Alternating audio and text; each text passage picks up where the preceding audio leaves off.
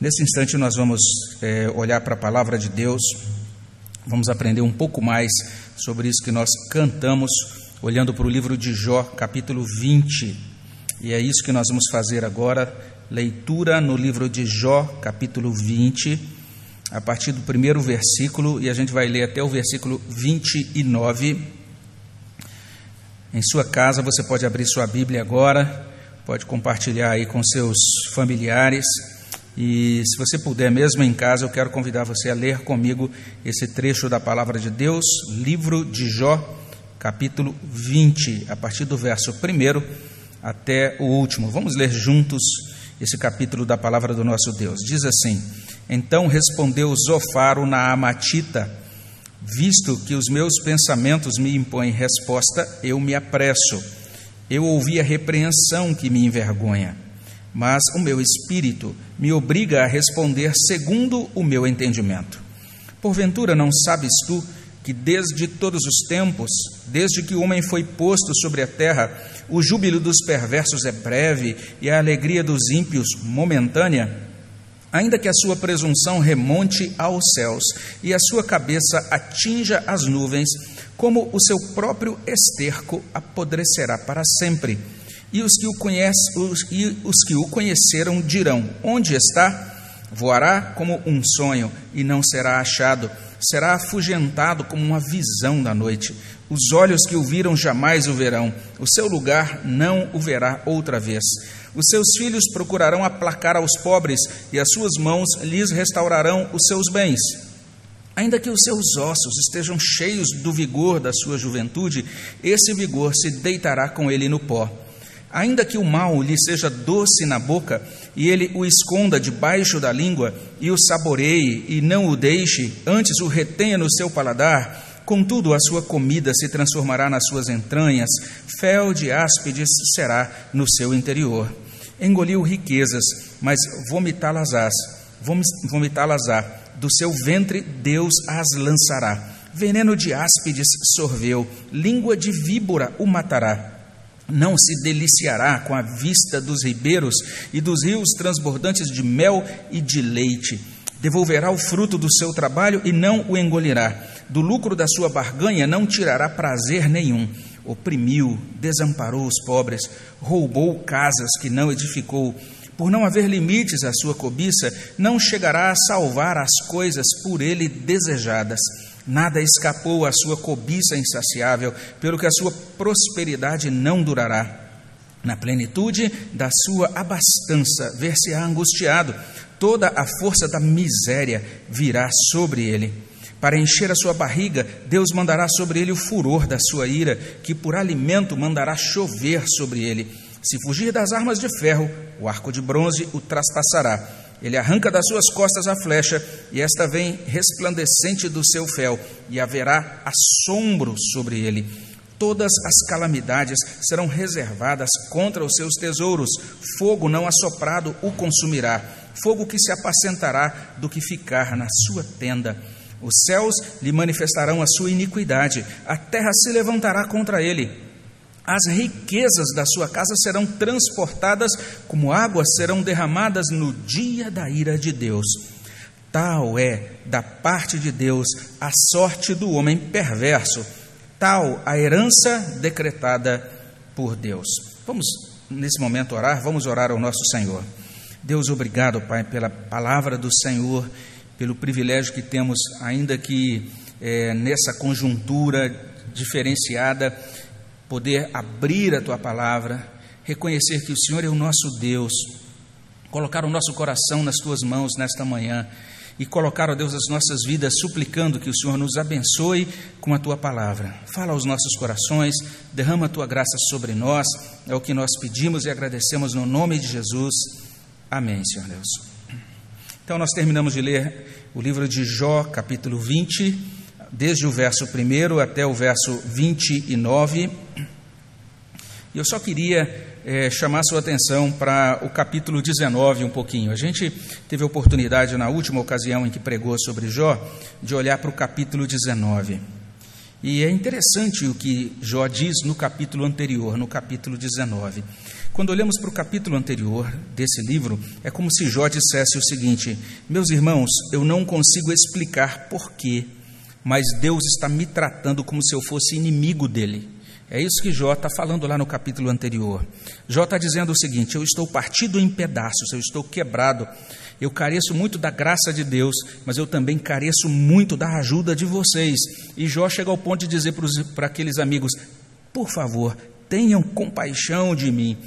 Ele pode também dizer o seguinte: Eu não sei porque isso está acontecendo comigo, mas eu sei que o meu redentor vive. Deus é o meu redentor, ele vive, ele mesmo ressuscitará, vai, ele mesmo restaurará o meu corpo, de modo que eu o verei com os meus próprios olhos, e todos nós vamos estar diante dele. E daí Jó termina a fala dele no capítulo 19, dizendo: Sendo assim, já que todos nós estaremos diante dele naquele dia, pensem no modo como vocês estão me tratando. Vocês também vão comparecer diante do Onipotente. Então é isso que Jó fala no capítulo 19. Quando a gente, quando a gente entende isso, a gente espera que lá no capítulo 20 os amigos de Jó digam: Jó, nós temos falhado com você, nós queremos é, caminhar com você, queremos ajudá-lo, nós queremos demonstrar essa compaixão nós entendemos que vai haver esse grande dia da ressurreição e nós queremos estar prontos para esse dia também. É, pelo menos essa é a expectativa que a gente tem depois de tudo que Jó diz lá atrás. Jó apresenta uma das declarações que é considerada uma das mais preciosas profissões de fé de todo o Antigo Testamento. E aí, quando a gente olha agora para o capítulo 20, como é que os amigos de Jó reagiram aos apelos dele? Como é que eles reagiram a essa declaração de fé proferida por Jó? Como é que eles reagiram a essa súplica de compaixão que Jó expressou diante deles? A resposta agora cabe a Zofar, então a gente está terminando o segundo ciclo, é a última fala dos amigos de Jó nesse chamado segundo ciclo de debates. A gente dá esse título de ciclos porque, na verdade, é isso que acontece mesmo. A gente tem um determinado amigo que fala em primeiro lugar, e logo depois vem o segundo, e Zofar sempre finaliza estas falas. Então é o segundo ciclo terminando agora, e Zofar é a pessoa que vai responder a tudo aquilo que Jó disse no capítulo anterior.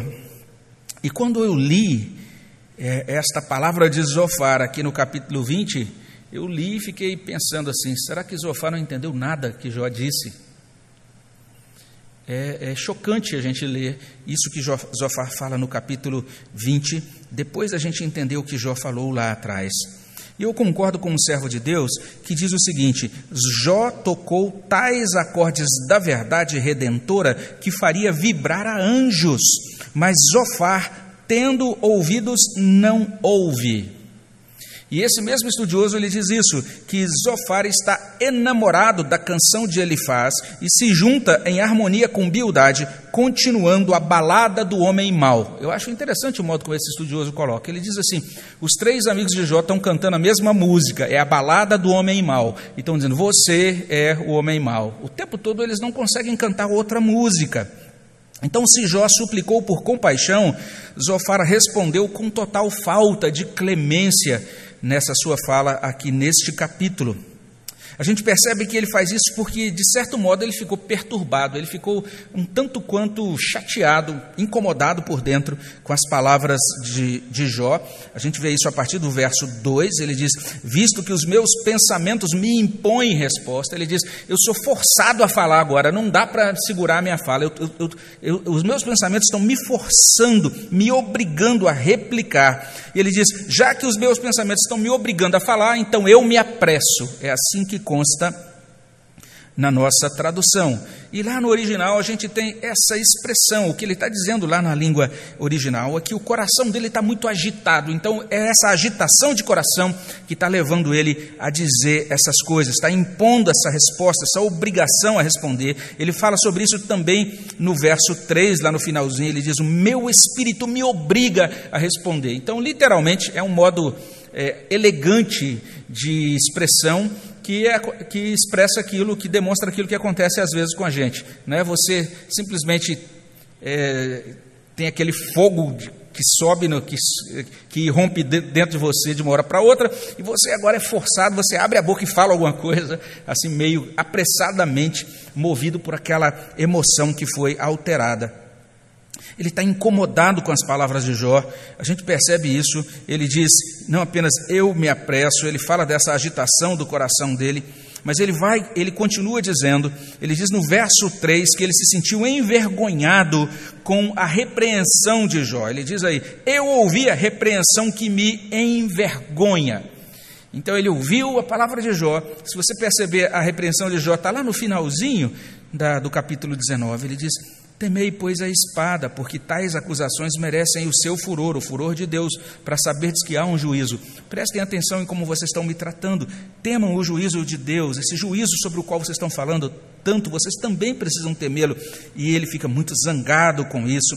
Então, Zofar parece que é esse homem que está disposto a falar para as outras pessoas que elas precisam, precisam temer o juízo de Deus, mas ele próprio não gosta de ouvir que alguém chegue a ele, não gosta que, não gosta que alguém chegue a ele dizendo: Você também vai responder diante do juízo de Deus. E ele agora vai tentar, de certa maneira, é, comunicar-se, tentando transmitir a ideia de que, apesar de tudo isso que ele sente por dentro, ele vai falar como um homem muito sábio. E daí ele diz assim, no verso 3: Mas o meu espírito me obriga a responder segundo o meu entendimento. Isofar é, dentre os amigos de Jó, o homem da razão, o homem da sabedoria. A gente já falou um pouquinho lá atrás, vai falar um pouquinho mais hoje sobre isso. Então tem um servo de Deus que está certo quando diz o seguinte: a inteligência que Zofar reivindica para si mesmo perde-se no calor das suas palavras.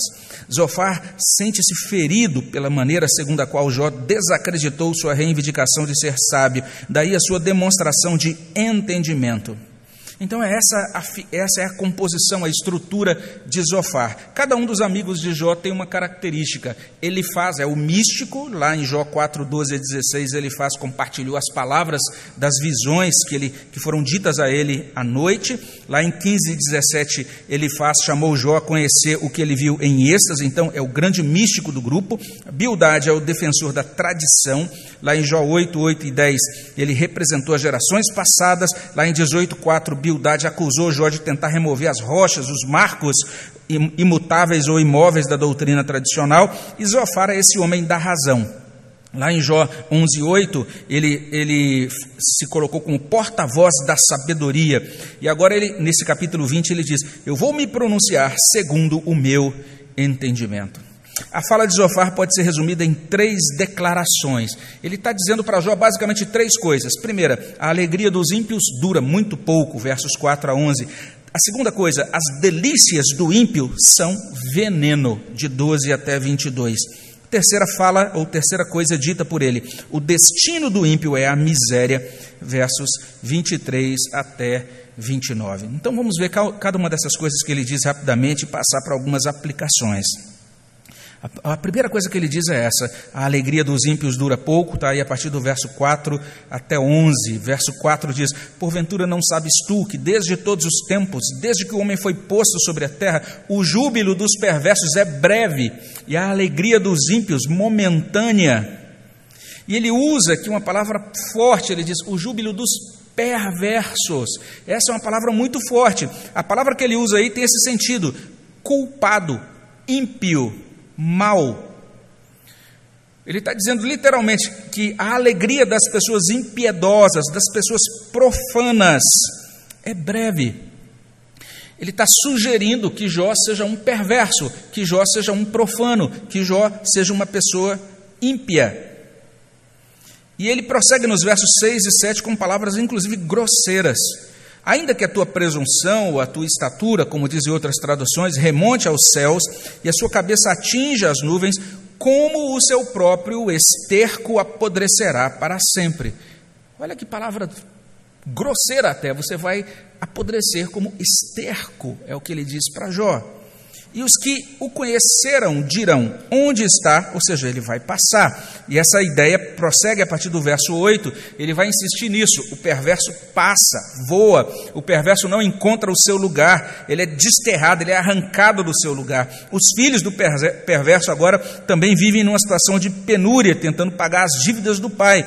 E este perverso morre, mesmo que pareça cheio de vigor. Está aí dos versos 8 a 11. Voará como um sonho não será achado, será afugentado como uma visão da noite. Os olhos que o viram jamais o verão, o seu lugar, ou seja, a sua morada, não o verá outra vez. Os seus filhos procurarão aplacar os pobres e as suas mãos lhes restaurarão os seus bens. Então parece que depois da morte dele, ainda tem, ele deixa alguma coisa que precisa ser acertada com os pobres. A gente vai entender por que isso lá na frente. Ainda que seus ossos estejam cheios do vigor da sua juventude, esse vigor se deitará com ele no pó. Ou seja, Jó teve uma vida alegre, a gente vê isso lá nos versos 1 a 5, lá do primeiro capítulo, que descrevem toda aquela situação de Jó, feliz com a sua família, os seus filhos se encontrando uns com os outros e tendo aquelas é, ocasiões de, de comunhão uns com os outros. Mas a alegria dos ímpios dura pouco. É isso que Zofar está dizendo. Jó, é por isso que a sua alegria acabou, porque a alegria dos perversos é curta. Foi isso que aconteceu contigo. Essa é a sugestão de Zofar. E se isso não bastasse, é interessante, por isso que eu fico impressionado, porque Jó falou: irmãos, tenham compaixão, né? Aí vem Zofar e diz isso. Olha só que contraste, né? Jó pede por compaixão e Zofar diz: a sua alegria durou pouco porque você é um perverso. É isso que ele diz. A segunda coisa que ele traz é essa: as delícias do ímpio são veneno. A gente confere isso do verso 12 a 22, e tem um servo de Deus que diz que eh, chama atenção para esse fato. A imagem fundamental aqui desse trecho é a imagem de comer ele vai se referir a isso. A gente encontra alguns vocábulos, algumas palavras, a palavra boca, língua, palato, estômago, vísceras, ventre, são mencionadas aqui, e também os verbos saborear, beber, vomitar, sugar, comer. Também alimentos são mencionados aqui, é, é, doçura, óleo, mel e leite, ou creme, como trazem outras traduções. A ideia geral, a, a, imagem bem grotesca pintada aqui por Zofar é o seguinte: é que tudo o que Jó comeu, todas as delícias que ele experimentou, trouxe para dentro dele, tudo isso agora é transformado em veneno de víbora. Essa é a palavra de Zofar para Jó a partir do verso 12. Ainda que o, o mal lhe seja doce na boca e ele o esconda debaixo da língua e o saboreie, e não o deixe, antes o retenha no seu paladar, contudo a sua comida se transformará nas suas entranhas fel de áspides, ou seja, é, literalmente a bile né, das, das víboras será no seu interior. E a ideia de Zofar é a seguinte: ele agora vai propor algo que nenhum dos amigos tinham dito ainda com clareza, de maneira tão explícita, mas Zofar vai acrescentar algumas coisas agora às acusações dos amigos para Zofar, a, além das outras coisas que já foram ditas pelos amigos, Jó está passando por tudo isso porque Jó foi um opressor, foi um ganancioso. Ele foi alguém que construiu o seu patrimônio a partir de desonestidade, de opressão e de ganância. Ele vai dizer literalmente aqui: Jó, você foi rico, você teve tudo aquilo porque você, na verdade, pisou o pobre, oprimiu o pobre, não ligou para o menos favorecido ele vai deixar isso bastante claro aqui.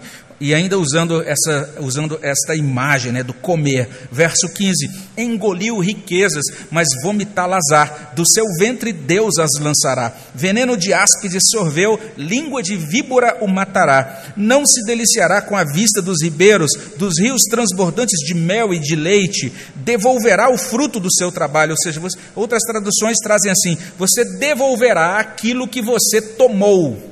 Essa é a ideia. E não o engolirá do lucro da sua barganha, ou seja, do lucro dos seus negócios, não tirará prazer nenhum.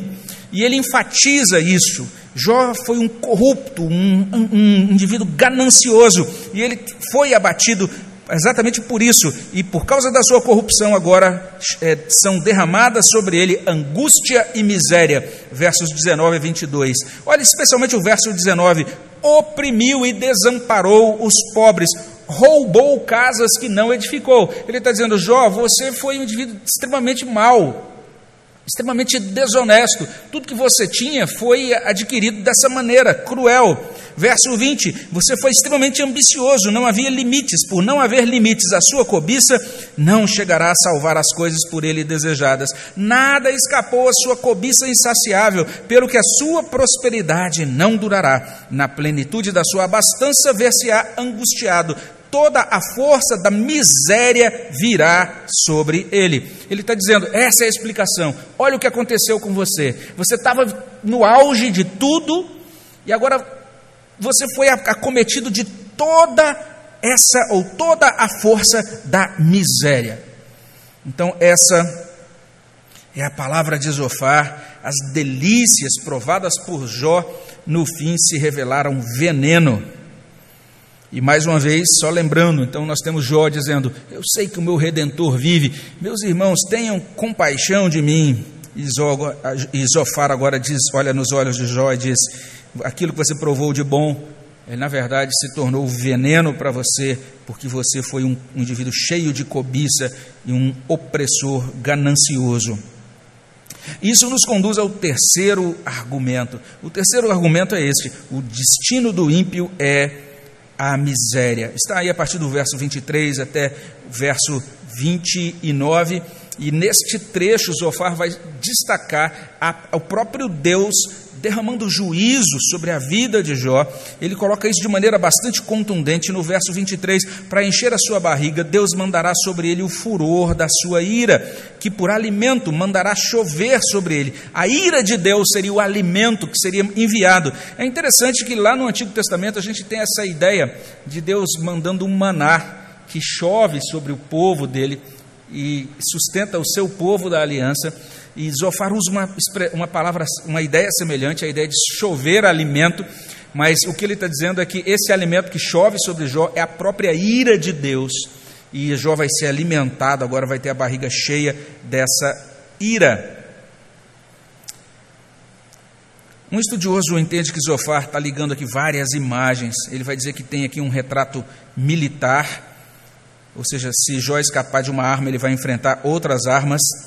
E também, também tem um retrato aqui jurídico, um, uma ideia jurídica. Jó vai ser sentenciado à morte pelo testemunho combinado dos céus e da terra, lá no verso 27 e ele é consumido pela ira de Deus, no verso 26, e uma inundação arrasta Jó juntamente com a sua família, no verso 28. Olha aí o verso 24: Se fugir das armas de ferro, o arco de bronze o traspassará, ele arranca das suas costas a flecha, e esta vem resplandecente do seu fel, e haverá assombro sobre ele. Ele, ele, de certa maneira, está refletindo sobre tudo isso que aconteceu com Jó, incluindo a dos seus filhos quando estavam ali comendo e bebendo. Eu acho que essa ideia de comer e beber é muito forte, evoca um pouco aquela, aquela situação dos filhos dele banqueteando-se e de repente sendo é, totalmente destruídos. Verso 26: Todas as calamidades serão reservadas contra os seus tesouros, fogo não assoprado o consumirá, fogo que se apacentará do que ficar na sua tenda, ou seja, todo o patrimônio dele sendo eliminado pelo fogo. Os céus lhe manifestarão a sua iniquidade, verso 27. A terra se levantará contra ele. É interessante que no capítulo anterior, Jó tinha pedido a terra para que fosse testemunha dele, e agora ele diz: os céus e a terra vão ser testemunhas, mas serão de acusação. Eles vão, vão testemunhar sobre a sua iniquidade. Esse verso 27 também contradiz o que Jó colocou lá no capítulo 19, verso 25. Ele diz ali: Eu sei que o meu redentor vive, por fim se levantará sobre a terra. E agora, ao invés de ter esse redentor se levantando sobre a terra, ele tem a terra se levantando como testemunha contra ele, é o que diz Zofar. Ele bate, continua batendo na tecla das riquezas no verso 28. As riquezas de sua casa serão transportadas, como águas serão derramadas no dia da ira de Deus. Ele está dizendo que aquilo que aconteceu no dia em que ah, os servos de Deus foram atacados, os rebanhos de, Deus, de, de Jó foram tomados ou mortos, isso foi literalmente uma confirmação da ira de Deus sendo derramada sobre a vida de Jó. E ele termina com essa palavra cheia de retórica no verso 29. Tal é da parte de Deus a sorte do homem perverso, tal a herança decretada por Deus. Essa, essa, essa palavra decretada é uma palavra forte, é a ideia de que Deus estabeleceu isso no seu conselho, não tem como mudar isso, não tem nenhuma maneira de alterar esse quadro. Deus decretou os seus juízos. É interessante que Zofar ele bate muito nessa tecla. Não sei, talvez isso tenha relação com o fato de que ele, ele lida com os pecados sociais de Jó, econômicos, né? o fato de Jó ser um opressor que construiu, constituiu o seu patrimônio a partir de, de meios ilícitos. Mas o grande fato é que ele tem um foco totalmente no material. Zofar não fala, por exemplo, de nenhum prejuízo espiritual para Jó, ele está falando simplesmente, parece que a grande questão é o fato de Jó ter perdido todo o seu patrimônio. Ele já entende esse arrebatamento das riquezas no verso 28 como sendo um julgamento. Resumindo, o destino do ímpio é a miséria. E é assim que Zofar conclui a sua última fala, e depois a gente olhar brevemente aí para essas palavras dele a gente pode agora ir concluindo aos poucos. Nós temos então três homens se colocando diante de Jó. Agora está encerrado o segundo ciclo de discurso desses homens. Esses homens são amigos que vieram de longe e, ao que parecem, eles pretendem até oferecer algum tipo de ajuda. E quando eles chegam lá, eles encontram esse homem. E tem um servo de Deus que viveu no século é, 17, ele escreve sobre o estado de Jó com muita perfeição. Ele diz assim: Jó tinha um corpo enfermo, uma consciência perturbada, propriedades arruinadas, uma família empobrecida, um nome de má reputação e o fato de que ele mesmo pereceria sob o peso da ira divina. Esses três amigos apresentam então os seus três discursos, apresentam as suas argumentações, a argumentação do místico, a argumentação da tradição, a argumentação da razão. Mas a gente, como mencionou agora há pouco, eles todos estão dizendo a mesma coisa, estão ensinando a mesma doutrina. Aquilo que eles apresentam é oposto ao Evangelho. Isso que eles colocam diante de Jó é totalmente contrário ao Evangelho. Todos eles estão argumentando em favor de justiça própria. Eles vão falar de uma bem-aventurança que depende da nossa vida justa. Eles vão falar de um castigo que caiu sempre e unicamente sobre os injustos. Eles dizem, estão dizendo nos seus argumentos, é impossível que um justo passe por esse sofrimento que você está passando. Se você está passando por isso, é porque você tem que ser um injusto, você tem que ser um perverso. Deus, no seu modo de funcionar, de agir, assim como ele estabeleceu, de modo muito mecânico, muito rígido, Deus não pode de maneira nenhuma abençoar um pecador e nem deixar de abençoar ou permitir que sofra um santo. Não há possibilidade alguma de um servo de Deus ser tratado aos olhos dos homens como um inimigo de Deus. Essa é a grande argumentação dos amigos de Jó. Mas ela é falha, porque nós conhecemos o que está por detrás dos bastidores. Nem Jó e também nem os amigos dele sabem daquela, daquilo que aconteceu lá no capítulo 1 na, na, na esfera celestial, daquilo que transcorreu entre Deus e Satanás. Ninguém sabe disso, eles não sabem. E o que acontece é isso: Jó, esse homem íntegro, esse amigo de Deus, ele foi tratado como um inimigo de Deus aos olhos dos homens. As pessoas que o viam diriam: Deus está acabando com a vida dele. Mas não foi apenas Jó. Jesus Cristo também, não apenas um amigo de Deus, mas o Filho de Deus, também foi tratado como um inimigo de Deus na cruz. Então, de certa maneira, Jó está preparando o terreno para o evangelho que vai ser apresentado com muita clareza no Novo Testamento. E também ele está lançando luz sobre a vida real dos cristãos dentro da história. Os cristãos na, na história sofreram e ainda sofrem sob Deus, apesar de serem filhos de Deus por adoção, apesar de serem amigos de Deus por justificação e por reconciliação. E como Jó já disse, e ele vai continuar dizendo isso agora no capítulo 21, nem sempre nesta vida o castigo cai sobre os maus. Com certeza o castigo cai sobre os maus na eternidade. Todos compareceremos diante do juízo de Deus, do tribunal de Deus. Mas às vezes nessa vida não é assim que acontece. Jó vai argumentar muito bem sobre isso no capítulo que, no capítulo que segue. E um intérprete acerta quando ele diz assim: o retrato pintado por Zofar não é muito condizente com a vida real. De acordo com Zofar, a vida real funciona assim: se você for bonzinho, tudo vai dar certo contigo, e se você for mal, tudo vai dar errado contigo nesta vida.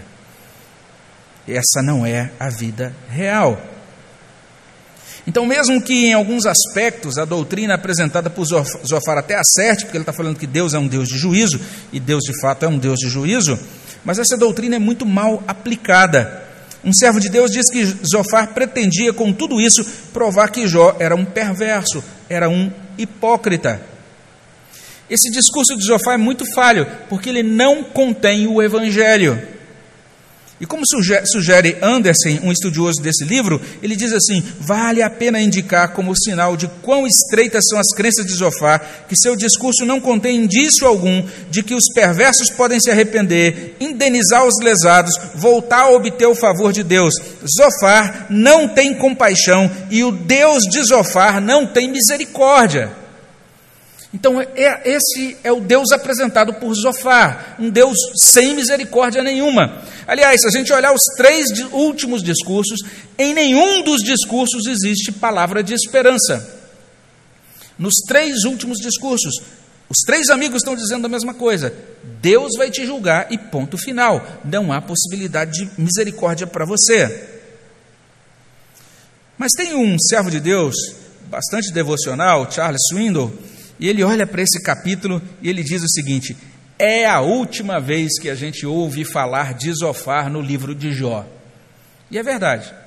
Depois disso, Zofar não fala mais nada. Ele desaparece do livro e o, Charles Swindoll diz assim: Não vamos sentir sua falta. Ele percebe, alguém falando isso não faz muita falta. E ele prossegue dizendo o seguinte: na vida, tragicamente, algumas pessoas são tão perniciosas e desmoralizantes que a melhor coisa que fazem é sumir do mapa e nunca mais voltar, pois tornam todos à sua volta tão infelizes. Quando desaparecem, você pensa, já vão tarde. É assim que nos sentimos com relação aos zofares em nossa vida. Jó pode ter vivido há séculos, mas alguns dos seus encontros contêm detalhes que soam verdadeiros, e esse tipo de situação ainda continua. Zofar deveria ter ouvido melhor a Jó antes de falar. Ele tinha que prestar atenção na totalidade do discurso de Jó. Ele só pegou a última linha que Jó falou: Deus vai pesar a mão sobre vocês se vocês não me tratarem adequadamente. E ele desconsiderou aquilo que veio antes a gente corre esses riscos, não é? Ah, hoje, por exemplo, nesse tempo de rede social, acontece isso. A gente posta, às vezes, um, um, um texto que é um pouco longo, as pessoas só leem o início e não leem mais o final. Né? No caso de Zofar, ele fez o contrário. Ele só leu o final e não leu o início. Mas a ideia da Escritura é que a gente aprenda a ouvir. E a gente tem que ouvir melhor antes de falar. Antes de retrucar, nós precisamos aprender a ouvir. Tiago fala sobre isso na sua carta, lá em Tiago 1, 19 e 20, diz assim: Sabeis estas coisas, meus amados irmãos, todo homem, pois, esteja pronto para ouvir, tardio para falar, tardio para se irar, porque a ira do homem não produz a justiça de Deus. E tem um, um estudioso que faz algo bem interessante. Ele se detém um pouquinho nessas três palavras no final do verso 2. As palavras são: eu me apresso, eu me apresso. E esse estudioso diz o seguinte: todo o discurso se deve interpretar à luz da observação, eu me apresso. E ele prossegue dizendo o seguinte: a precipitação pode estar na base de uma visão incorreta do homem. Então, se a gente é precipitado, a gente pode interpretar errado as pessoas. Por exemplo, lá no Salmo 116, 11, a gente diz assim, a gente lê assim: Eu disse na minha perturbação, todo homem é mentiroso. Ou seja, quando o indivíduo estava, o salmista estava perturbado, sem pensar direito, ele disse: todo homem é mentiroso. Uma avaliação incorreta do homem. Mas não apenas isso, isso pode trazer uma visão, produzir uma visão incorreta ou imperfeita de Deus. E olha só o que diz esse autor: ele diz assim: tivera eles, Zofar, tempo de observar e de refletir, a sua conclusão seria a seguinte: alguns sofredores são santos. Nem todo mundo que sofre é pecador. Mas não apenas isso. Tivera ele ainda mais tempo, ele poderia ter acrescentado: alguns sofredores são salvadores. É interessante, o que esse estudioso está dizendo é o seguinte: é que Jó, o sofredor, aparece a uma luz falsa como Jó, o pecador, e essa luz falsa que ilumina o homem resulta de uma visão deturpada de Deus, e ele prossegue: o Deus de Zofar surge-nos como um juiz impaciente, tão impaciente quanto o próprio Zofar. O Deus que vemos no trono do universo não passa de um Zofar infinitamente ampliado. E só a gente repetindo um pouquinho o que diz esse estudioso, que é muito interessante, se Zofar ouvisse com mais atenção, se ele ponderasse com mais cuidado, ele concluiria que alguns sofredores são santos e alguns sofredores são salvadores. Ou seja, não apenas ele deixaria de acusar melhor, quanto ele estaria mais pronto para entender a figura de redenção que aponta para Cristo e que já está presente lá no Antigo Testamento. Lá no Antigo Testamento a gente tem um animal inocente que sofre e que é, tem o seu sangue derramado para prover o perdão e a salvação para os crentes. Então isso deveria ter sido entendido por Zofá, que compreendia tão bem a teologia e as coisas de Deus. Isso então nos conduz à pergunta final: Como é que tudo o que consta em Jó 20, de 1 a 29, nos ajuda nesta manhã, especialmente quando a gente está isolado uns dos outros por conta dessa pandemia e do novo coronavírus. Eu quero sugerir algumas rápidas aplicações. primeira delas, a gente é convidado nesse momento a compreender que depois da queda, a vida humana contém situações difíceis. Contém situações até impossíveis de serem explicadas. Por que isso está acontecendo com essa pessoa? A vida humana contém sofrimento. Nós somos ensinados sobre isso em toda a Escritura, mas isso aparece muito nesses livros de sabedoria, como o livro de Eclesiastes e o livro de Jó. Uma segunda aplicação é a seguinte: nós somos ensinados aqui a não sermos gurus evangélicos das circunstâncias. Então, você que está me ouvindo, meu irmão na fé, que quer ajudar as pessoas, Peça a Deus para que você não seja, não encarne essa figura do guru evangélico das circunstâncias que vai começar a dizer o seguinte: vai sair por aí dizendo, ah, eu sei por que isso aconteceu, tem uma resposta muito simples aqui para explicar por que teve a pandemia, por que teve o coronavírus, esse já sai às vezes falando um monte de textos bíblicos e dando respostas para as pessoas, tentando ser esse profeta, esse intérprete sobrenatural das circunstâncias, e todos esses amigos de Jó estão se assumindo como sabichões, eles estão se assumindo como aqueles que sabem por que é que Deus permitiu o sofrimento de Jó, mas nenhum deles sabe. Nenhum deles sabe o que aconteceu lá nos bastidores celestiais. Todos eles usam argumentos religiosos, eles articulam inclusive uma doutrina convincente, mas todos eles erram. Todos. É interessante quando a gente vê o finalzinho do livro, Jó 42, de 7 a 9, mostra isso. Deus chega para os amigos de Jó e diz: Vocês pecaram. E Deus vai dizer: Agora vocês têm que levar esses animais para Jó desculpem, vocês têm que levar esses animais para Jó, e Jó vai oferecer sacrifício por vocês e vai orar por vocês. Impressionante isso, essa inversão que se dá no fim do livro. Significa que tudo isso que esse pessoal está dizendo para Jó está errado. E a gente precisa então ter isso dentro de uma perspectiva do ensino total do livro. Agora mesmo, então, tem gente, como eu disse, dizendo que sabe por que Deus permitiu essa pandemia, e quando me perguntam sobre isso, eu acho muito mais honesto dizer que eu não sei por que Deus permitiu isso, e eu só posso agora orar por mim mesmo, pelas pessoas próximas e prosseguir adorando a Deus e servindo meus irmãos enquanto eu puder. Só isso que a gente pode dizer nessa hora. É muito melhor do que você dizer eu sei. E eu achei um texto lá no, na palavra de Deus que explica isso. Uma terceira aplicação é que, nesse contexto, nós temos de ser agentes do Evangelho. Todos os amigos de Jó falaram como profetas do juízo, mas o que era requerido deles é que eles fossem mensageiros da graça. E é lógico, a gente não está dizendo aqui que a mensagem do Evangelho deixa de mencionar o juízo. Se o Evangelho deixar de mencionar o juízo, o Evangelho deixa de ser Evangelho. Porque o Evangelho são as boas notícias de salvação. Salvação do quê? O homem é salvo do quê? Do juízo. A palavra de Deus é bastante clara nesse sentido. Salvação, dentre outras coisas, é ser poupado do juízo de Deus, mas no Evangelho, a palavra sobre juízo, ela sempre é apresentada junto da doutrina da graça e do chamado à fé no Redentor, a fé em Cristo para salvação. João 3,16, passagem clássica, né? Porque Deus amou o mundo de tal maneira que deu o seu Filho unigênito, para que todo o que nele crê não pereça, mas tenha a vida eterna. João capítulo 5, 24 e 25. Em verdade, em verdade vos digo: quem ouve a minha palavra e crê naquele que me enviou, tem a vida eterna, não entra em juízo. Então veja, Jesus menciona o juízo, mas ele diz: olhem para mim, eu sou o redentor, creiam em mim. Uma quarta aplicação é: nós precisamos ajudar pessoas.